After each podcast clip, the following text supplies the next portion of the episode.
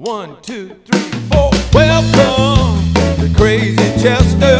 Welcome to Crazy Chester.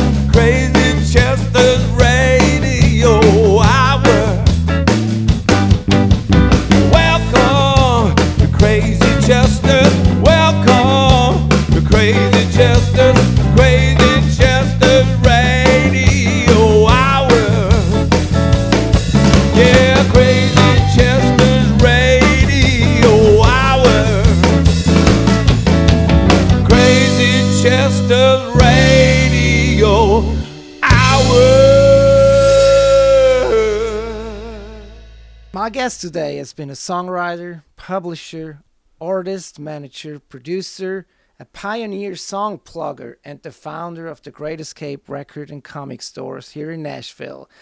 He is a Nashville music institution. Please welcome to the Crazy Chester Radio Hour the one and only Gary Walker. Thank you very much. Glad to be a part of this. Well, thank you for taking your time and talking to me. Um, our mutual friend Buzz Cason, who is my mentor, has been telling me about you and that you've been a mentor to him way back in the day. And I said, I need to meet and talk to my mentor's mentor. Well, that's that's great. Buzz is one of the great people that uh, I've enjoyed his personal friendship. He's one of my favorite people in the world, and s- as such a great versatility as an artist, performer, musician, writer, uh, whatever. Uh, Buzz has, has, has had a fa- fantastic career, and I'm so happy that that's worked out for him that way. Yeah. and glad to be a little bit of a part of it. Uh, I would tell you that when, when I worked with Buzz, and this goes back a few years, back to I guess about 1958 and 59, I believe, was the years, I believe 58, 59, 60, I believe were the years that I worked with Buzz. I'm not sure. But at that time, I think that Buzz had developed into, at a professional level, that I, I've never thought of myself as a mentor because Buzz basically he and his uh, and his uh, fellow musicians Tony Moon, uh, Bobby Russell, uh, a number of these people were so talented. And what happened is, uh, Andre, is that I I grew up as a country music fan, and uh, I happened to have a very exciting event in my life when I when there was a guy named Elvis Presley put out this record called "That's All Right, Mama." Maybe you've heard of that. Absolutely. And uh, this changed my world, as it did, I'm sure, millions of people, because at that time I was so excited about this that I was, I basically almost turned away from country music for a long period of time because I was just so thrilled with that sound, and I had the great, uh, great uh, luck of being able to attend his first national tour. Uh, I was at Springfield, Missouri, and uh, and in going to that event, uh, as, as I said, it really changed my life. And I was headed to Nashville shortly after that. And up to that time, I'd written country songs and uh, was deeply immersed in the country music world. And I still enjoyed that, but this was an obsessive thing with me. By the time I got to Nashville, uh, again, there was a series of events happened, including the fact that I ended up as co-partner, as a partner in this small recording studio. Well, this was this became the rock and roll center of Nashville, Tennessee, of Music City. We were the only people in the town that were were uh, were were uh, featuring that kind of music, and we became the hangout for almost everybody that was interested in that. And during that period of time, of course, Buzz and uh, and a number of other, in fact, uh, Buzz's partner Bobby Russell, we did a uh, my, my partner and I, Kenny Marlowe. Uh, Bobby was a senior at Hillsboro High School, and he came into our studio one day and he had this song called "The Raven." So this was very exciting to us, and so we we produced a record at that time on Bobby Russell. We got that on Feldstead record, and although it wasn't a big happening, it was that's a part of the early days when uh, when when there was so many of the great talents we, we were able to be a part of their early careers there. So that's been been very exciting in my life to be a, be a part of the rock and roll world there. As I said earlier, uh, one of the great tributes in my life was when I read Buzz's book, and uh, when I read the chapter on the the time that he had uh, was in those in those formative years there, he said when he met Gary Walker, he met a guy with a rock and roll heart. So that was uh, that was I'm, I'm really that's a, as as a heritage thing. I'm, I'm really appreciative of Buzz for saying that. Yeah. So you were born in Romance, Missouri on October the 7th, 1932. How does one growing up in Missouri discover a love for music? Uh, basically, I had the great fortune again. Oh, incident I want to tell you. A friend of mine says Gary Walker is the luckiest person in the world. I don't know all the lucky people in the world, but I'm sure that I'm in the running for that because I had the great fortune of being growing up in a rural area on a farm, and the and in a rural area and a hundred miles from there was a city called Springfield, Missouri, and it was one of these. This was back in the early 30s. Um, they had a local radio station. The, the station had a lot of local radio programs. It was a music center at that time, so I grew up listening to those country records and country songs on KWTO, Springfield, Missouri. So that was essentially my. Uh, also uh, uh, listened to Grand Ole Opry. I loved uh, Eddy Arnold, uh, Roy Acuff, and whatever. And in my living room was an old wind-up Victrola that had uh, Jimmie Rodgers, the Carter Family, and a guy named Riley Puckett on it. Are you familiar with Riley Puckett sounds? I'm not. R- Riley was sort of a of a country rock and roll person. His records were, although he's supposed to have been a country singer, they had uh, rhythm and blues, uh, no blues dimensions in them, and that was that gave me a little excitement about something other outside. Uh, as you know, the Carter family records were were that's basically old string music. The uh, the Jimmie Rodgers records were exciting, but the Riley Puckett record had dimensions in it that was unique, and I think that did have an influence in my life. Uh, uh, to make a long story short, that's the music that was my life. My family, uh, my mother sang the hymns. Uh, many we we grew up in a music family. I did so. Uh, oh, and the the second part of that dimension is there at a point that I graduated from high school and went to college. The people from my community went to Southwest Missouri State College in Springfield, Missouri, which was also the location of KWTO. Well, in no time I was over at KWTO hanging around and and getting on the programs and got a part-time job and that led to my first success as a writer. I was lucky enough to get some uh, uh, to have some songs recorded while I was still in college. I had uh, Carl Smith's trademark song. It went number two in the charts. I also had a, one, uh, an important record with George Morgan and uh, Porter Wagoner. Uh, Brenda Lee was also headquartered at that time, so I, I got the experience of getting to, to early in my career uh, was was got lucky and got got my foot in the door. I put it that way. So How did you get your songs heard by people in the music business? Guts, just by having the guts to, I was a shy person, but I had an extreme drive, and I was, see, Andre, I didn't know my songs weren't good. Uh, most songwriters, when they write, they think these are the greatest songs in the history of the world. Are you a songwriter yourself? I am. Do you feel that way when you write a song? Uh, I wish.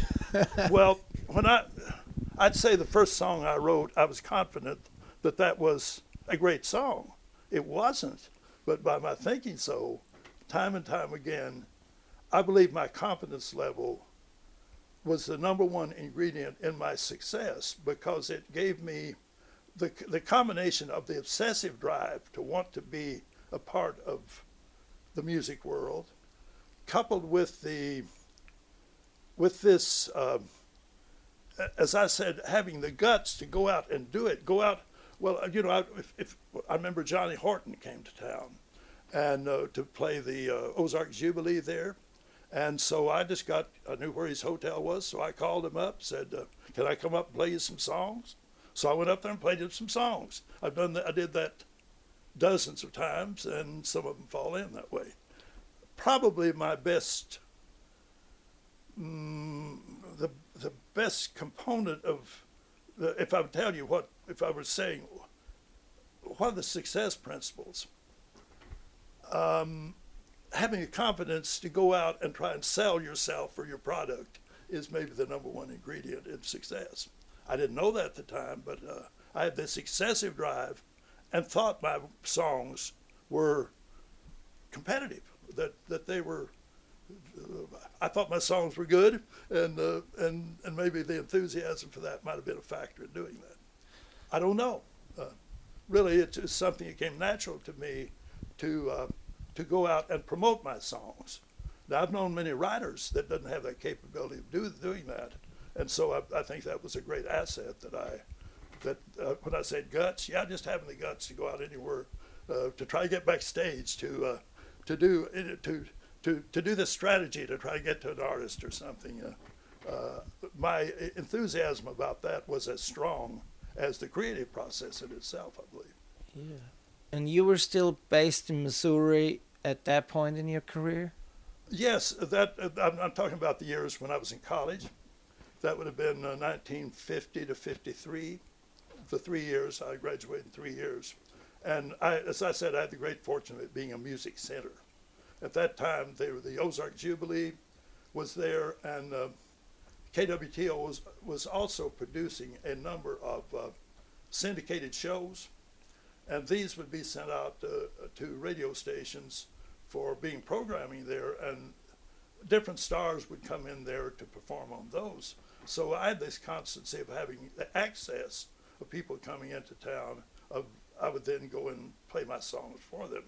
At the same time, some of the songs that I got recorded were recorded by by other people, publishers. Uh, the publishing end of it's an important part of it too, of course the important publishers of those times were very active in uh, in working with songwriters to get their songs recorded.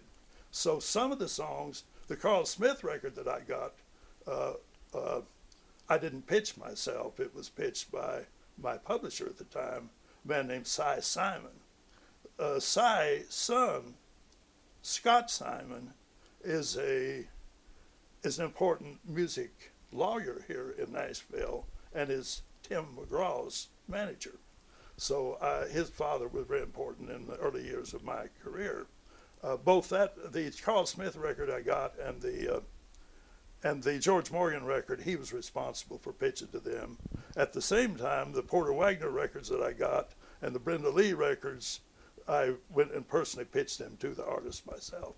So it combined the two situations. Yeah.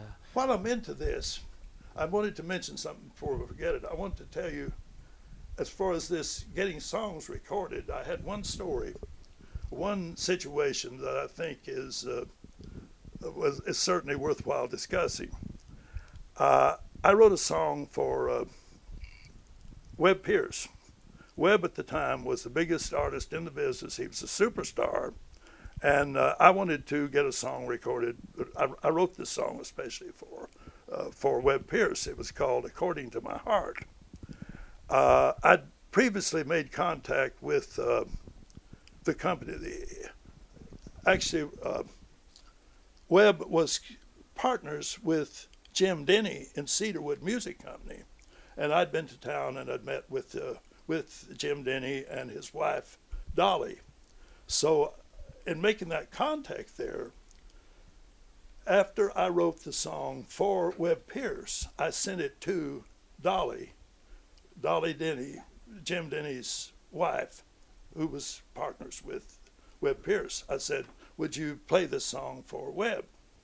And about a month later, I had a call from Dolly, and she said, We're sending you contracts on According to My Heart.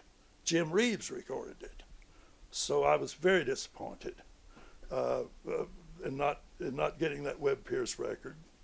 So when I moved to Nashville, the first day that I went into Cedarwood Music, I met Webb Pierce, and Webb said, I was going to record your song, but he said I was on this uh, on this package show in Kansas City with Webb Pierce, and he said we went up there on the plane together, and uh, said Jim said I've got a record session next week, but I don't have a hit, and Webb said, well here's one, so he sings my song according to my heart, and auditions that for Jim Reeves on ten thousand feet up in the air on this airplane. I'll, I'll always think of that's something that I wish I could have seen. Like I wonder what the people, the other passengers, thought of this at the time. But that's how I got the Jim Reeves record, which turned out to be the most important record in my writing career. So Webb Pierce didn't end up uh, recording your song, but he became your song plugger there he for did, a minute. and and in time after I got to Nashville, then Webb did did record one of my songs later. So I had the pleasure of having a Webb Pierce song. So, but that was that was. Uh, I'd, I'd like to write a book one time, sometime, and, and get all these stories about how these songs get recorded. I think that's one of the most uh, unique situations that ever happened, and uh, I guess it's, it's I still have in my mind this picture of, uh, of course, Webb had this uh, high piercing, loud sounding voice, and I, I don't know whether you're familiar with his work, but he was a superstar at the time, and and that's the man I wanted to get my record. So, so I was disappointed in getting that, but uh, uh, I, it it became a big hit, and in time was the biggest song that I ever had as a writer. Uh, well, with one exception, uh, uh, I was also co-writer on "Walk On By." The- Leroy Van Dyke. the Leroy Van Dyke record, when I say I was co-writer, I was actually working for Lowery Music at the time as a song plugger. And uh, uh, Kendall Hayes, the writer of the song "Walk On By," came by my office and I got acquainted with him, and later sent it to me in the mail. Uh, and when I got it, I realized its hit potential, and I called and told uh, Kendall, I said, "This is, we we get this song recorded." I said, "This sounds like a hit song." I said, but it's uh, it's too short. It just had a verse and a chorus. So I said, you need to write another song. I mean, I'm sorry, you need to write another verse because we need. I don't, I don't think we get it recorded unless with as short as it is. So it, I'd say a week or so later, um, Leroy Van Dyke, uh, with Jerry Kennedy, his producer, brought him by my office, the Lowery Music office, and I played that song for him. I said, uh, well, I hesitated. I said, I've got a song. I got. I said, I've got a piece of a song that I think is going to be a hit. But I said, oh, I can't play you just a piece of a song. So both uh, Jerry and Leroy said, play it, play it, play it. So anyway, I played "Walk On By," just a verse and a chorus, and uh, they Jerry said, bring it out to the, bring it out to the session Monday, and with with another verse, and we record it. So uh, Kendall failed to uh, he couldn't come up with the second verse on it, so I went ahead and wrote wrote the uh, second verse to "Walk On By," but I didn't put my name on it. I don't have credit for it. So, uh, but but that was really the biggest record that I ever was involved in from the standpoint as a writer. Uh, I might say that uh, in the years that I was in the business, the early years I was in it as a writer and as an entertainer and recording artist and that type thing. But I really found my fulfillment more as a song plugger, a person who worked with the songwriters and sharing that with them, uh, of having. I really found that, that I was better equipped to be a fan and try to sell their songs than I was as a talent as a writer. So I really, really enjoyed that part of my career more than the years that I was as a writer. But early on, you just mentioned you also were an artist and performer, and you released music on the MGM label. How did that opportunity came about? Come about? Well, to start with, uh, my inspiration was Hank Williams, and would never have been in the music business had I not been been influenced by him when I was in my teens. And of course, the MGM label would, was was something of special significance to me because he was on that label. When I came to Nashville, I um, had had a number of successful songs at the time, and had the opportunity of, uh, of, of, of, auditioning for record labels. Many of the writers at that time uh, uh, were, also, you know, got record deals, and uh, I had had when I met with Mr. Denny, James Jim Denny, as I mentioned before, he was partners with uh, with Webb Pierce and Cedarwood Music. Uh, he was interested in my songs. In fact, I had a number of songs there, and Jim told me that he thought he could get me a record deal with uh, with on Decca. He said, "I think I can get you a record deal with Decca." So when I got to Nashville, I went over there, but things had shifted over there, and uh, and Jim was not as active in it. He'd brought other people in, and so that didn't work out. And uh, I still wanted that record contract. So when I left Cedarwood Music, I was with them as a contract writer a while, and then then when I went out and pitched, I went out to Acuff Rose. Uh, uh, Wesley Rose was running Acuff Rose at the time. His father, of course, Fred Rose, was Hank Williams' mentor, producer, and that type thing. And so when I went out and met with him, uh, Wesley said, uh, he said, I think I can get you a record deal. Uh, and uh, so he calls up, he just gets on the phone and calls uh, Frank Walker at MGM Records. And he's talking to me about him. He said, uh, Wesley's talking to me, and he said, Frank asked, said, what's his name? And uh, Fred says he's Gary Walker. He said, uh, Frank said, "Oh, I like his last name." So that was the little gimmick type thing there. But anyway, he agreed to let Wesley produce a record on me. So my son likes to talk about the fact that uh, that I got a record deal without the record company hearing me or whatever. So, uh, but anyway, that's how I got on MGM Records, and uh, Wesley did uh, one session on me, and uh, my first record did get some action. It was a song called "Everybody's Got to Go Sometime," and it looked pretty good as far as her career at that time. But meanwhile, I got involved in uh, uh, in an odd situation of becoming a a partner in a in a recording studio, and I got real busy, and I that that kind of faded away and so my career kind of moved over into the, behind the scenes concept. So I pretty much gave up the entertaining, uh, writing, uh, creative end of it uh, to help operate that recording studio. And it was a positive thing in my life because I really enjoyed that work. I, I didn't know it at the time, but uh, but but but in looking back at it, that was I, I think that I'm fortunate to have not succeeded as a creative person, and that has to do with the self-centered self, the ego aspect of it. Uh, I think I'm a happier person today of not being, not having made it big as a recording star. I'll put it that way. Yeah. So how did you hook up with Kenny Marlowe and start the recording enterprise? All right.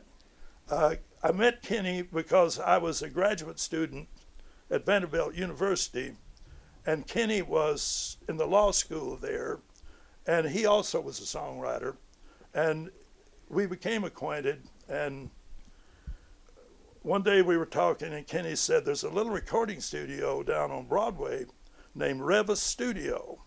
I'd been there. I'd been down there to get you know cut demos myself, and uh, he said, I think that uh, I think he would be able, I think he's interested in selling it.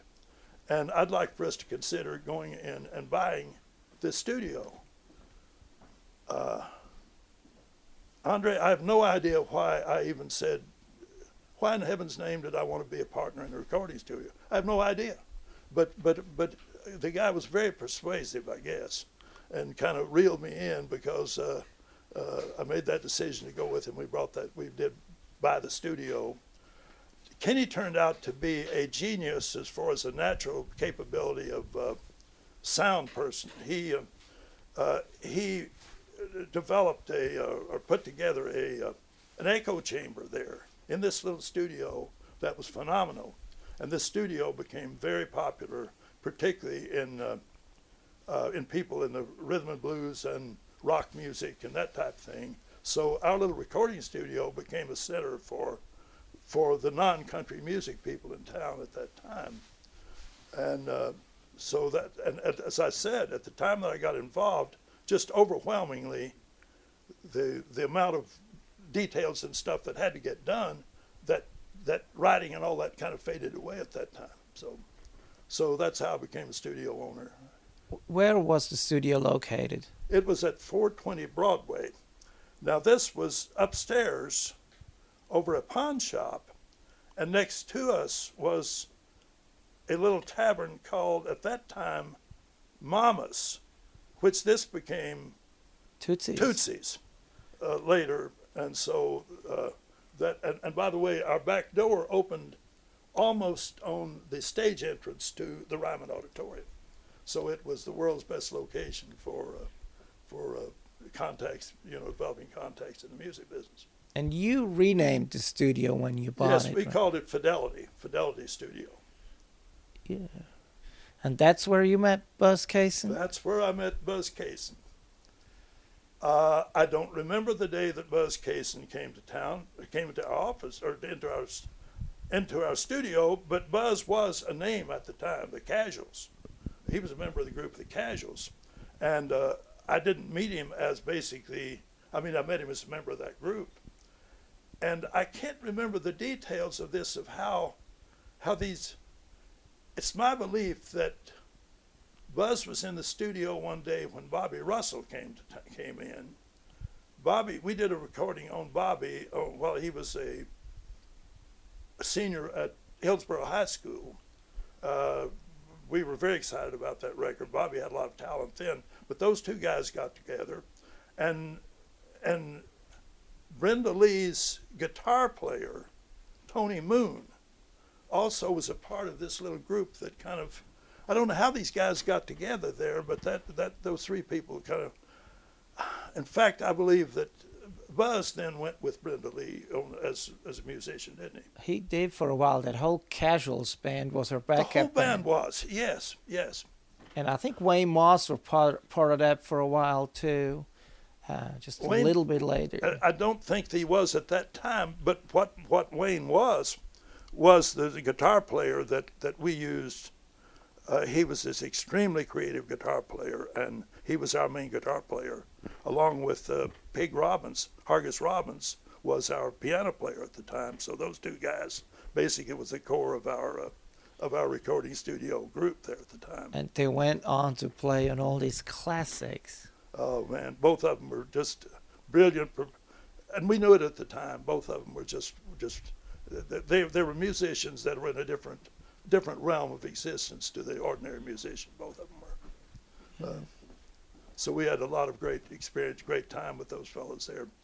Uh, during this time that we were there, uh, I think in the three years before our studio burned in 1960, I believe Peg, my wife Peggy says.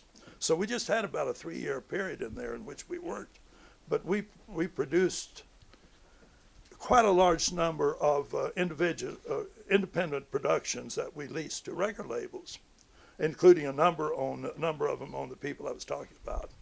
Uh, uh, unfortunately, we didn't come up with the big hits, so uh, we were still deeply in debt when our studio burned. Uh, and I had to go out and get a day job at that time. When our studio burned, we were shut down for the studio was shut down for oh several months, and they're trying to trying to uh, settle the insurance situation on it. So I had a, uh growing family at the time. I just had a uh, a new son that Greg was came into our our family about that time, and so I had to go out and get a job at that time. So I started. Uh, I worked as a song plugger at that time for uh, for the Lowery Music people out in Atlanta. But did you want to talk a little bit more about the Buzz Cason world there? Uh, sure. What what else comes to mind?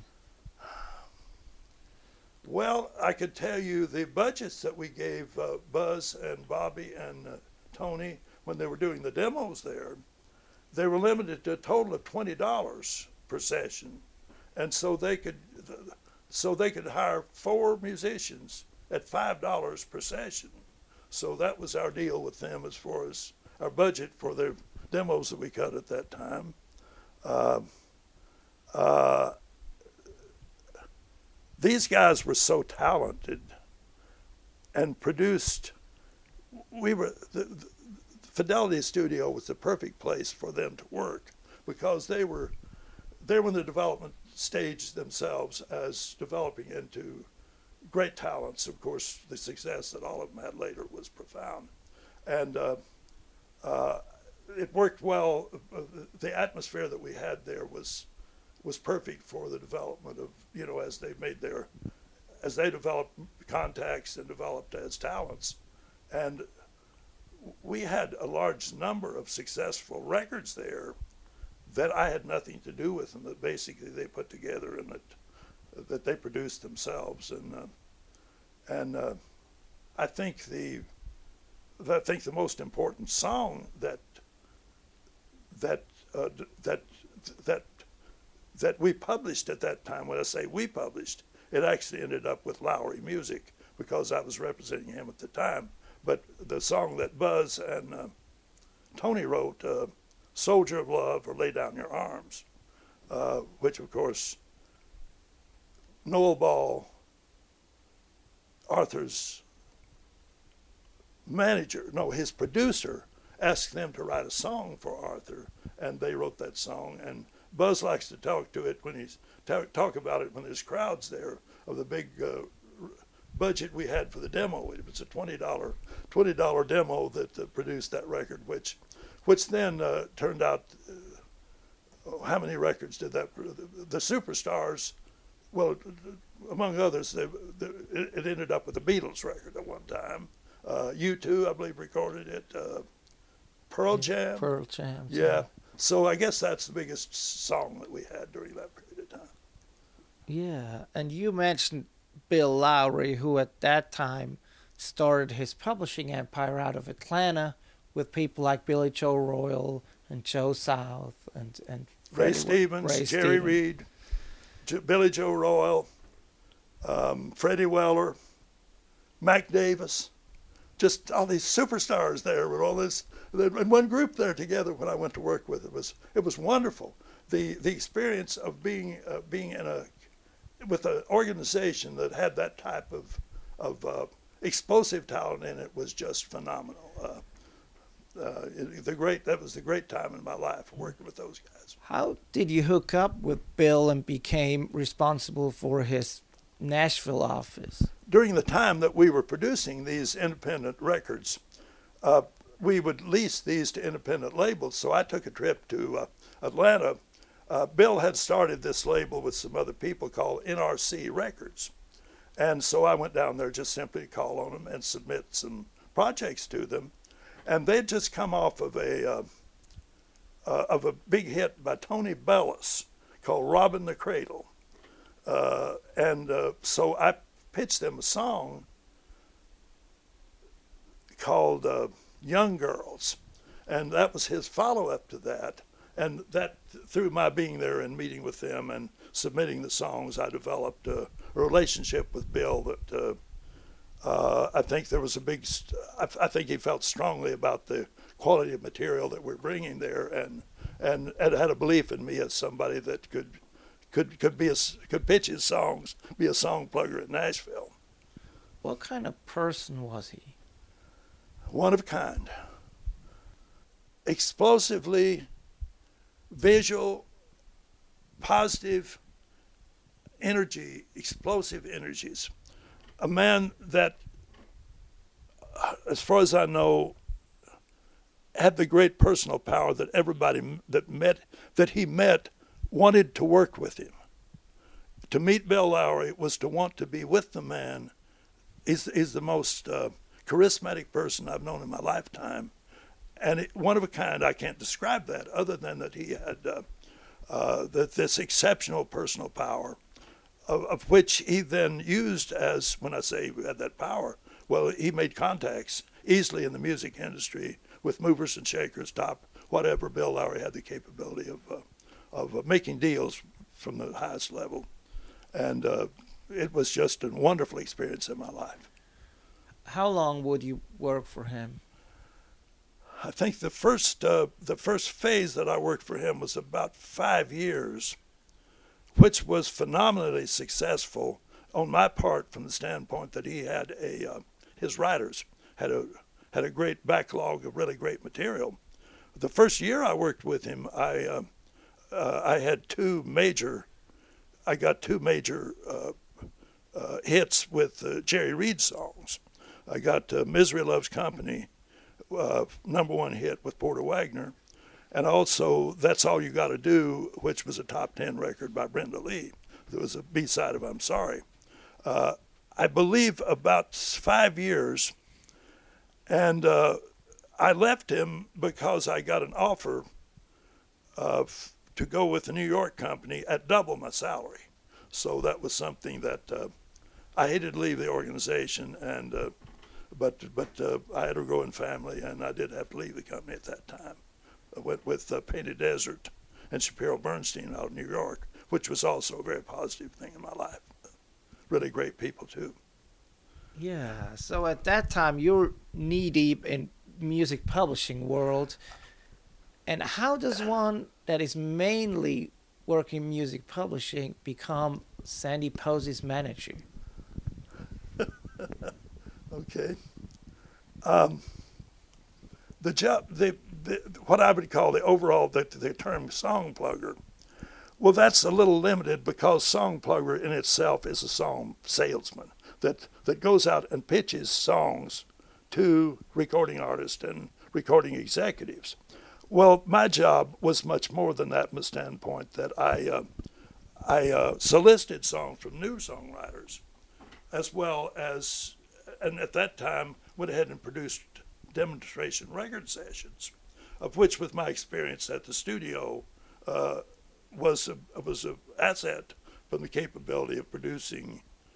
Uh, I'd say in the creative side of that, of, of doing more creative demonstration records, which result in better results from that standpoint. So I was, I'd had that experience, which prepared me to do that, and. Uh, as such, I would come into con. Well, um, beginning, okay, vocalists would come to town, male and female, who wanted to be stars, and they come and they come to the recording studio to do demonstration recordings uh, because they've got to have something to demonstrate their voices. All the publishers at that time were spending money in demonstration sessions on fresh songs.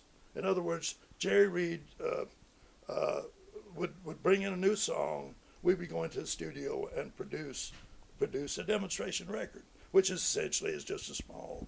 It's a it's a lesser thing than a master recording, uh, but often the arrangement, often the um, uh, how did Sandy Posey come into this? I uh, met Sandy Posey when I went to Memphis and went, it's a little, little lengthy, but I guess, uh, okay.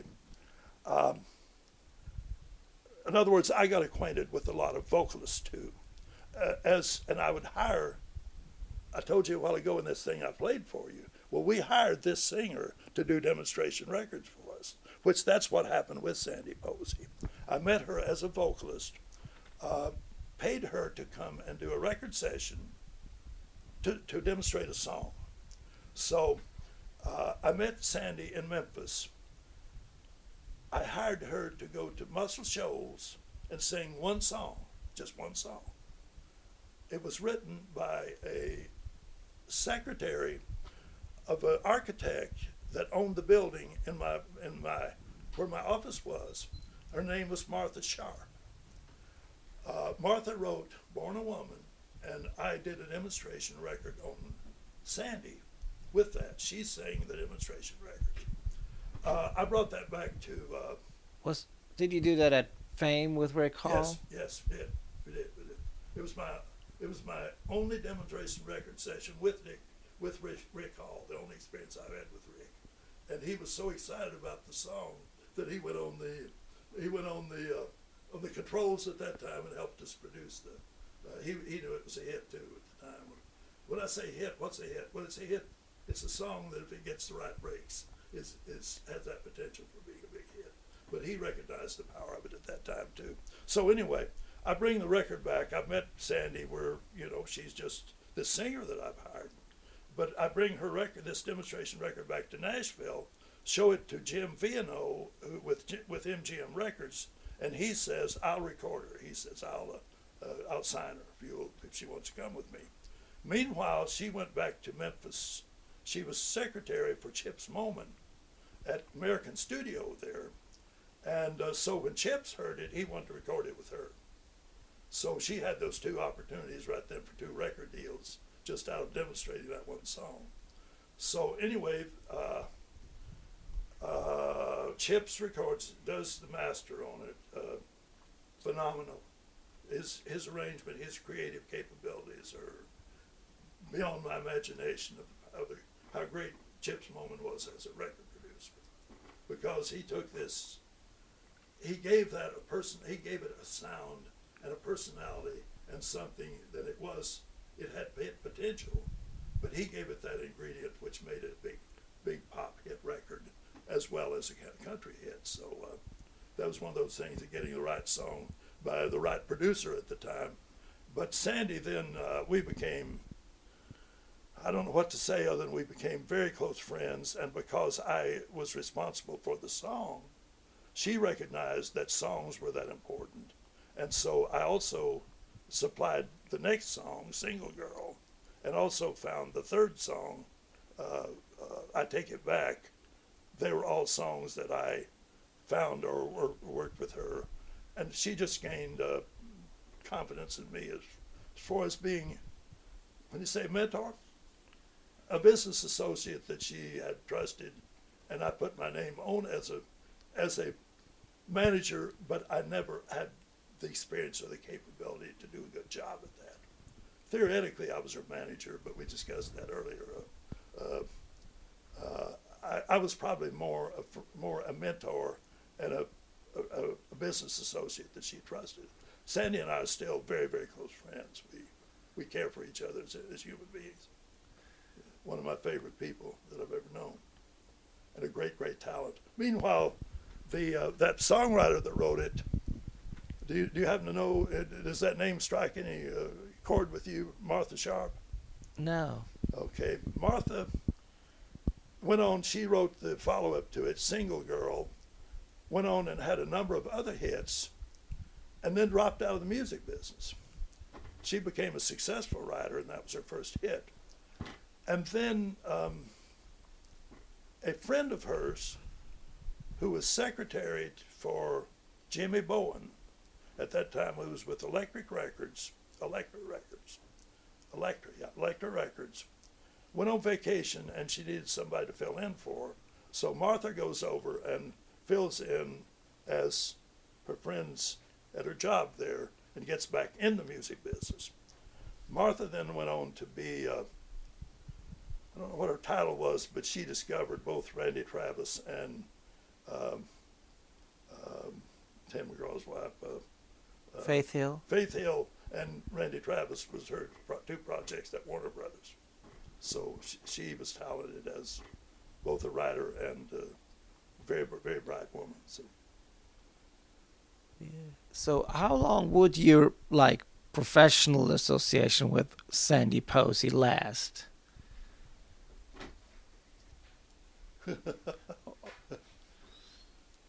well, two years, but it was a ride. it was a great ride as far as uh, she was the Cashbox female, new female, female vocalist of the year, had a Cashbox cover. She was a Grammy uh, nominee for female new female vocalist of the year the same year that Neil Diamond was the male vocalist of the year. So I was in New York at the Grammy Awards and next to me was uh, uh, Angie Dickinson and Burt Bacharach, and I was riding riding the world at the highest. I was making as her manager. I was making trips to New York and sometimes from New York to Hollywood. So I got a piece of the of the of the of the big time as far as with with uh, you know, as far as really having a big project. So that was really a great time in my life too. So I enjoyed that. But it was also fraught with a lot of stress. But I, I did enjoy that part of, uh, of, of, of my career of having that experience with her uh, for, for many reasons. And very fulfilling. Very, uh, I felt really good about the, the work that we did together. And and that was one reason it was fulfilling to me is that I had contact and worked with a record producer who was. Uh, I actually admire the producers. Record producers are really my heroes. The people like Spector and and and uh, Don Law with Columbia, the Chet Atkins, all these people. The people that produce those records are the ones that I admired the most uh, and appreciated the most because uh, the, the you know the, their creative efforts were really so important. Uh, so they're my heroes, the producers.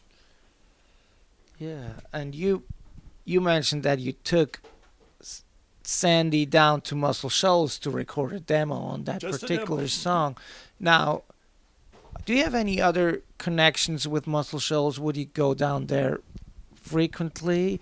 I'm asking this question because a lot of the people I've interviewed in past podcasts are members of the Muscle Shoals music community. Okay, my first experience with uh, with Muscle Shoals came when uh, there was a, a a pioneer down there named Tom Stafford. Yeah, absolutely. Did you ever meet Tom Stafford? No, he passed away way before, but through Donnie Fritts and people, they have certainly waved his flag for sure. Uh, Tom's kind of the godfather of the whole thing down there. Uh, Tom came into Fidelity's studio with one day with this kid there, and, and he was interested in making a contact in, in Nashville to work with somebody up here. And he brought this writer in, and they played me a song called Is a Bluebird Blue? Dan Penn. Dan Penn. And I went nuts over it, ended up getting a record on it right away. So that's my first contact with him. Tom and I became very close friends. I love Tom. Today I miss Tom. And and so Tom, uh, the next thing that we did was the June Alexander thing. Uh, he, we wanted to work with me on that. And that was Sally Sue Brown. Sally Sue Brown, uh, uh, and I forget what the other side was. It was his song, I think he wrote Sally, Sally Sue Brown. Pretty Was good it- record, actually. Was it Go On Home Girl or something like that? Yep, believe it is. Yeah. Believe it is. And anyway, uh, I took Pig Robbins down there, paid him ten dollars for playing that session. When it took all day to go down there and back and whatever. So, so then after that, I believe the next thing that I did there was that demo. I, I knew Rick well because he was close to the Lowery people, and and and during the uh, what we called the DJ conventions back then, Rick would hang out with the Lowery crowd, and I got to know him well. And Rick would always say, "I need you to come down and do some demos with us." So, so I finally did that. That's why I was there. Later, I had a uh, a project. Uh, I had an artist named Duncan Payne. That was this uh, this folk singer, and I got a deal with him for uh, Atlantic, and uh, Marlin Greene produced his record. So I was down there doing that period of time, and I guess that totaled my experience at Muscle Shoals. I loved it down there, though. I thought I thought it was a great place. You mentioned Is a Bluebird Blue. It eventually got recorded by Conway Twitty and was a top 20 country hit. Oh, I got the record for Conway Twitty. I- That was my see, question. That's, I mean, that's that's the record that I got for him. In other words, I took that record and showed it to Jim Vienneau. He recorded it. It was very first pitch. Uh, I'd only pitched that song one time. It's to to to uh, to Jim Vienneau for uh, uh, for Conway Twitty. Incidentally, Jim Vienneau was uh, my first record session with MGM was uh, was with Wesley Rose. But when they when MGM appointed actually set up an office down here, I did. But the first the their representative was Jim Vienneau, who I believe was well, anyway, he was an executive in New York, and he came down and he did uh, my next session with me. And the day that he did it, he also did uh, Conway Twitty's Only Make Believe. So I told people that, that Jim Vienneau cut two important records that day. One sold over a million, and the other one 587 copies of it. So, but Jim and I became really close friends and worked uh, worked together for years. In fact, uh, he's responsible for our having our house here. Uh, his house was across the street, and uh, and we, we were really close friends. And that and that, the Sandy Posey thing came because the reason I went over to Memphis or was over there in Memphis and met Sandy Posey. Jim said one day, he said, I want to go over to Memphis and meet with some people over there. You want to go with me? I said, yeah. So uh, that led to that. And uh, uh, I also, like Memphis, the Memphis scene too. I like those guys over there. That's where I met Bobby Wood. Was from Memphis, not. Uh, I think he also worked. Uh, oh, Tommy Cogbill too was was was a part of that group. Yeah, it was Tommy Cogbill, Gene Chrisman on drums. Yeah. Mike Leach was the other bass Yes, player, they were. and Bobby Emmons was the other keyboard player, and Reggie Young played guitar. Interestingly enough, uh, Chips didn't do uh, the the Born a Woman at American. He did that over at uh, uh, the Stax. Uh, He was studio. an early partner at Stax before he did American. Yes, uh, he, he's a really good musician himself. Chips was just such a talented person. and songwriter too. Oh yes, yes, yes, yes, and the most difficult person I've ever met in my life to work with. That's what I've heard. and there's another Dan Penn connection because he worked, wrote Dark End of the Street. oh yes, oh yes. I just funny enough, this is a little side note you might appreciate. Dan was still living in Vernon, Alabama. That was right after he had that Conway Twitty cut. Yep. And Buzz and the Casuals would drive up to that all-night diner where Dan was sitting, and they were both met, and and they got to talking to each other. And Dan said, "Well, you're musicians. I'm a songwriter too." And then Buzz asked him, "What did you write?" And Is a bluebird blue? And then Dan's version of the story, well, he didn't believe that the, this kid from the middle of nowhere wrote that song. But anyway, that was the Buzz first. didn't Buzz didn't believe it. Well, that is Dan's side of the Okay. story anyway. But so he he thinks Buzz like, yeah, sure, he did. Yeah, sure, you wrote kinda Mr. Blue. But anyway, they became lifelong friends too and collaborators. So that's the the beginning of their story. Yeah, I love Dan's work too. In fact, I talked to Dan about a month ago because I'm interested in you know this project I've got going on now. I'd like to get like to like to work with Dan on Dan on some of his songs. He's got this, uh, you know, he puts out uh, like everybody else. They put out their own records out these days. Yeah. So uh, I, over the Great Escape one day, I saw one of his records come through, and I pulled it out to listen to it. And he had this great song on there. You ought to pull it out sometime. It's called "Funky Folks." Oh, I know that. Don't you love that song?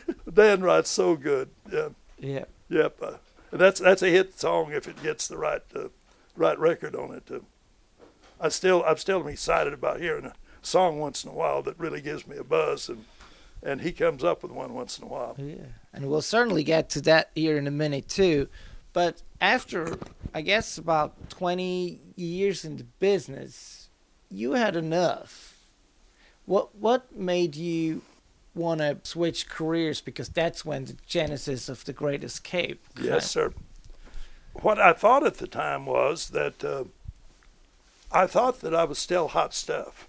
I wasn't. The music business had passed me by, and it partially has to do with youth and excitement and drive, because I really realized later that I wasn't. Uh, uh, oh, here's here's the reason I left the business. That I perceived was the reason that it had changed so much that politics, that the New York companies, the LA companies had come in and were now dominating the industry. And it was, was in, the, in the movement toward becoming more, um, um, more political, more. When I came to town, it was wide open. You could play a song for anybody, the artist or whatever.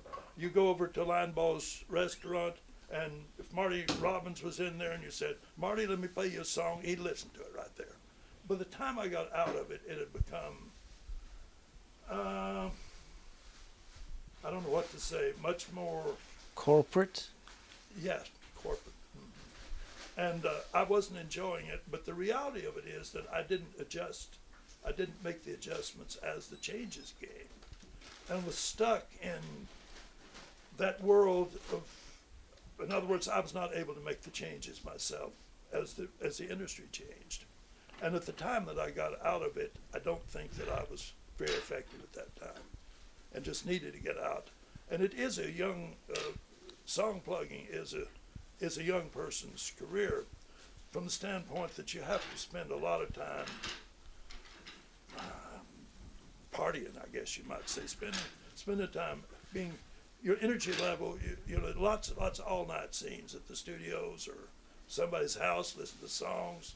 It's just something that the energy, as that that at a time when I was plus, I guess I'd had my kicks out of it.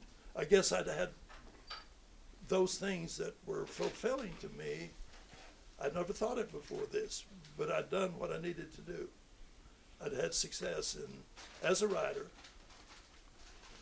and as a plugger, and even the standpoint of some other areas.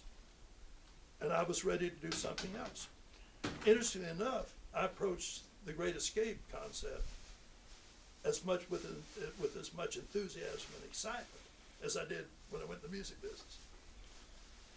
Uh, how did it come about? Have you have I told you about how it started? Well, I read that in the early 70s you got into the comic book world. Greg was in high school at the time, and he came home one day and he said, "This friend of mine is collecting comic books." He said, "There's a comic book title named Spider-Man," and he said, "I'm kind of interested in that." And so he started uh, buying the issues off the stands. And when I go out on trips to Atlanta or wherever, I'd go around to uh, usually the paperback book places. He used to have a lot of those that might have some comic books for sale. So I was trying to help him build his collection of Spider-Man. And uh, I went into this store in uh, Atlanta that had comic books for sale and records for sale, which essentially was what the great it was the it was the prototype for the Great Escape. And what they had they had Spider-Man comic books for sale at five or six or seven or and ten dollars there. I thought, my God, what you know? They, I didn't know that they comic books had value to them. I just you know, and so I became interested in the collect collector side of it, and uh, got lucky again. I started uh, setting up. I, it was a little hobby of mine, and the fun of it was that it was the music business had gotten so complex and so difficult to meet objectives. And I thought, well, this is great. You know, go out and buy this stuff, and you come home and they pay you cash. And I can remember coming home from, you know, setting up at flea markets, and I'd get down and put my money on the floor and or you know, the floor and count it and all that stuff. I thought, boy, this is fun. Uh, any rate, I became within a year. I, started doing it part time, and I'd say within a year or so, I'd given up the music business, and I had kind of the same excitement about doing that. It's amazing. It's really amazing to be that, that, that they were kind of similar from the standpoint of I was having fun both cases. Yes, I was. So, on May the 30th, 1977, you opened the first Great Escape store. We did that at a tiny little shop on Division Street. And with about six months later, we moved uh, about a half a block away across the street to on on uh, Broadway, and there's where it happened at the Great Escape. Uh, the it started as a comic book shop. We were not selling records at all, and I still was following the music business and, and, taking Billboard. And I saw in Billboard an article about about some of the new record stores were also selling used records. And that kind of triggered in my mind that we might add that to our stock there. And so I brought in my collection that I'd accumulated from home and just put them in the store over there. And it was explosive how quickly we really became uh, this, you know, after that, as far as the growth, as far as the uh, people, the people in the industry. What I didn't know at the time was that uh, that the advantage of our location there. Uh, the reason we, we started at the at the location there was because it was near the college. I thought the college people would would, would carry our business there, and and that's so we located there. As it turned out, though, that it's also on the edge of the music industry.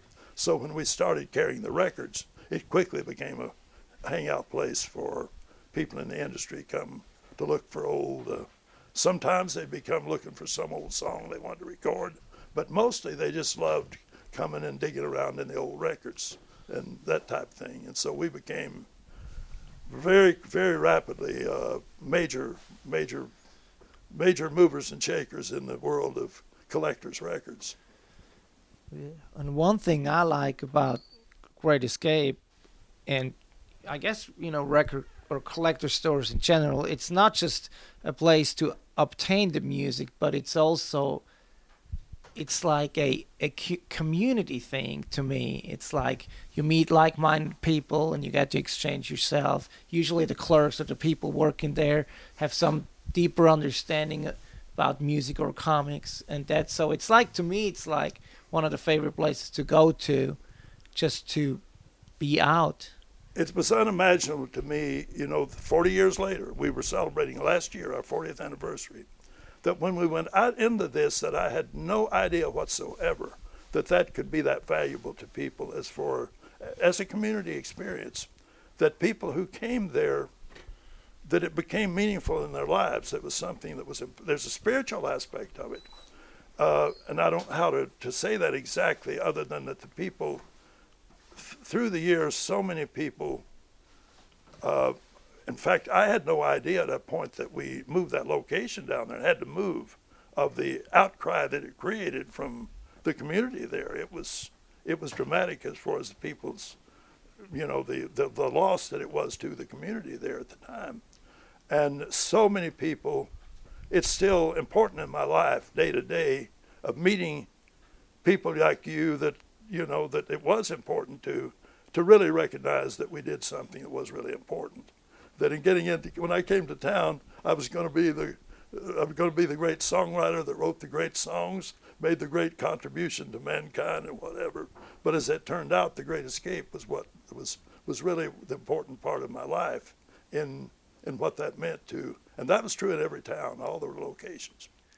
Yeah, the the Broadway store that's not there anymore was the first one I've actually been to. Even before I moved here, I was still living in Switzerland, and I would, you oh, know, when you were uh, came, to, I, I would go there and I would like get down on my knees and go through the dollar records and this and that. It was that kind of place, wasn't it? It, it sure it, was. It had magic to it. And now there are four stores, and I love the, the one on Charlotte and the one in Madison. I occasionally get to go. There's one in, in Bowling Green, Kentucky, and one in Louisville. Too. They all have a little different different uh, spirit to them. But, Absolutely. But in each case, we we really have been important to the community, and and and I would say, as far as being fun, it also has some of the same elements that.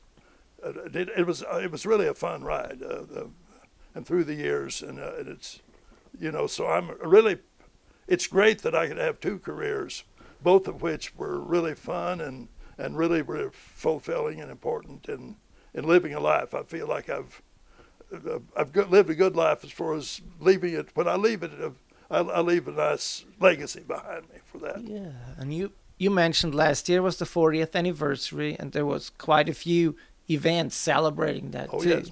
But you also decided to step down and transition the stores to some of your major employees. How did that all work out? It came about because it was a transition rather than essentially a sale, that there was an opportunity for us to, for that one of the employees, and was a long-time employee that we had confidence in, he'd been with us 18 years already, uh, had always wanted to have ownership, and through the years, was discontent in being at the level that he was and needed to start his own operation or and made me an offer on it. In fact, I think that Rob Baker would have left the Great Escape and started his own operation had we not decided to sell to them. so it wasn't that wasn't the issue. The issue was that we had an opportunity to pass it, you know, through a transition and, and, and essentially maintain our same staff. Uh, my son is still a full-time employee there. That's an important thing in our lives. Uh, the greatest that the Great Escape be successful is an important thing in our lives. Uh, you know, you, you, you can't help feel otherwise with with what it meant through the years that there, that we still have that feeling about it and uh, and want it to be successful. Uh, what was our best chance of that? Both of those things happening, and and essentially, I felt confident that we could have sold it for more money to somebody else rather than, but but it was organized and sold to be practical for them to be able to raise this amount of money and to become a transition rather than outside sale. Uh, I don't know what the future will be, but we certainly uh, feel like it has a better chance with this group of people than had had someone else bought it. And simply, a part of it certainly was that we have uh, we have about we had at that time 20 employees that had been with us a long time that were key employees that their lives to have sold the company and then lost their job would have been incredible. It would have been catastrophic, let me put it that way. And their loyalty to us through the years and sticking with us through some pretty difficult times was a factor in our decision. The amazing thing about it, uh, Andre, was that neither Peggy or I, up until this opportunity came, had given any thought to getting out of it or even selling it or retiring or anything else but this uh, this uh, Rob Baker and his wife came to us and he said, uh, "Can I make you an offer on the Great Escape?" Which he did. We didn't even haggle. Uh, we didn't. I, I knew at the time that that was what he was offering was based on their capability of raising that much money and hopefully to to have operating capital. So my main interest was not how much I got for it, but that it continue to be a, that the continue the Great Escape continue as long as I hoped it might. You know, to give it the best chance. In other words, give me the best chance for success. And simply, as I said, we've got there's a, there's a lot of people in our organization that we felt really uh, their loyalty really meant a lot to us, and and and uh, and it was, would have been difficult to, uh, to to to have sold it, and a bunch of them lost their jobs. So anyway, but from talking you today and even earlier before we started recording here, I think retirement is not necessarily something you're necessarily seeking. You, I mean, Great Escape might be behind you in that sense, but you can't just sit back and not do anything, and you already got something else coming. what are you excited about right now? Um, I never get, I never got out of the music business. You can't leave the music business, as far as I'm concerned. When when it was when you're that passionate about it as I was, I don't think it's possible to get it out of your system. And so, therefore, even during the time that I was through those years, I dabbled in it with a small publishing company. Uh, this gave me the opportunity of once I got out of it, of going back into it uh, full time and not have to be concerned about making enough money to survive in because we had funds from sale of the Great Escape, and it allows me to uh, to to play around with the music business without having to have the stress of making uh, this much money by this year or whatever. And so my son is also very involved in it. So we're uh, we, we we're doing some projects together, which is very meaningful to us, and uh, and it's just a lot of fun. All I know to say. Uh, I'm kind of a new kid again, a, a young kid again with it. Uh, I, I, love, and it's it's it's it's changed so much, of course, but uh, I'm, I'm I'm I'm excited about being in the back. And actually, we've come up with some ideas and uh, and some strategies on it that I think has some chance of being succeeded. Uh, uh, and, and I'm excited about that as far as uh, as far as some plans that we have, they're, they're, they're now making some progress. Yeah, and it's really great for me to see that, you know, 65 years into this career, you're still so excited about new music and new talent and, you know, music that touches you. It's an interesting thing, and I now realized in retrospect that music has been my spiritual feed. And this goes all the way back to uh, when I was a teenager. I was interested in the music business and the music, and I was pretty heavily involved in it. But when Hank Williams, when I heard the Hank Williams records, particularly Lovesick Blues, and I'm sure that this is duplicated by a lot of other people that are in the industry today, that Hank Williams in itself alone inspired them uh, to to pursue that as a full-time career. The interesting thing about it is that when that happened to me, it was so extreme as the conversion into a way of life that I never gave thought that it wouldn't be successful or that I wasn't it, it just never occurred to me that I wasn't already in the music business, if that makes sense. Not that I'm going to be in the music business or whatever, but I started out and started writing. Uh, and I think that that, I think the most important thing that happened to me partially is because was the song end of it. I was interested in the records, but Hank Williams brought a dimension to it in writing the songs. The songs that he wrote was the first time that us, well, Jimmie Rodgers had done it, you know, back several several uh, generations before that. But the Hank Williams thing represented something of the power of those songs that had a great effect on people. And I believe that at that time I, I, I centered on writing songs. And the songs, when it comes to music, songs are the thing that, that, that give me that go power, the energy. Yeah, I can hear, uh, when I heard Humble and Kind, it, it, it, it, it affected me positively. And I went into a meeting uh, at the store and I said, I just heard this Tim McGraw record, Kind, is going to be a number one record. it was, it's, so I still have that, uh, that's, that I'm excited about the stimulation. These, incidentally, are art masterpieces.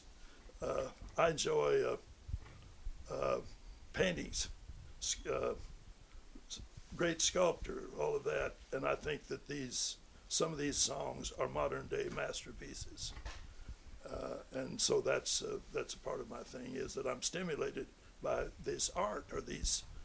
What's that all about? For some reason, the capability of communicating universally.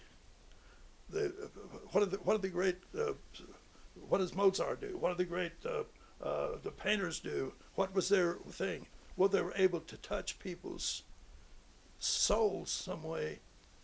Soul to soul. There's a soul to soul communication type thing. And it is a universal language for sure. So that's what music has been, and uh, I do think that maybe it's a little unique at 85 to feel like. Uh, well, to so be so shocked that once in a while people think I'm an old person. You know, it's clear that once in a while Peggy, or Peggy and I will realize that people are treating us like old folks. We don't, we don't either one of us know what that's about. so, uh, I, I, do think uh, I, I, do think I'm a little unique of being uh, being able to rev up the uh, to be stimulated by it. As I said, for some reason, in hearing this little child sing the Star Spangled Banner, it affected me and and made me want to be a part of it some way. I don't know, but uh, the, the, it, was meaningful in my life at that stage. So so I got a I got a I got a project. I got something to to have fun with. Yeah. Well, Gary, thank you so much for spending the past hour with me, sharing all your wonderful stories and your your life and music with me. And I just wish you all the best and the best of health for the years to come and many great musical moments. Well, that's fantastic. I'm sure. I'm, I'm sure happy to talk about them. As you know, all us, all us, all of us old timers love to talk about the glory days. Thank you so much for doing this with me.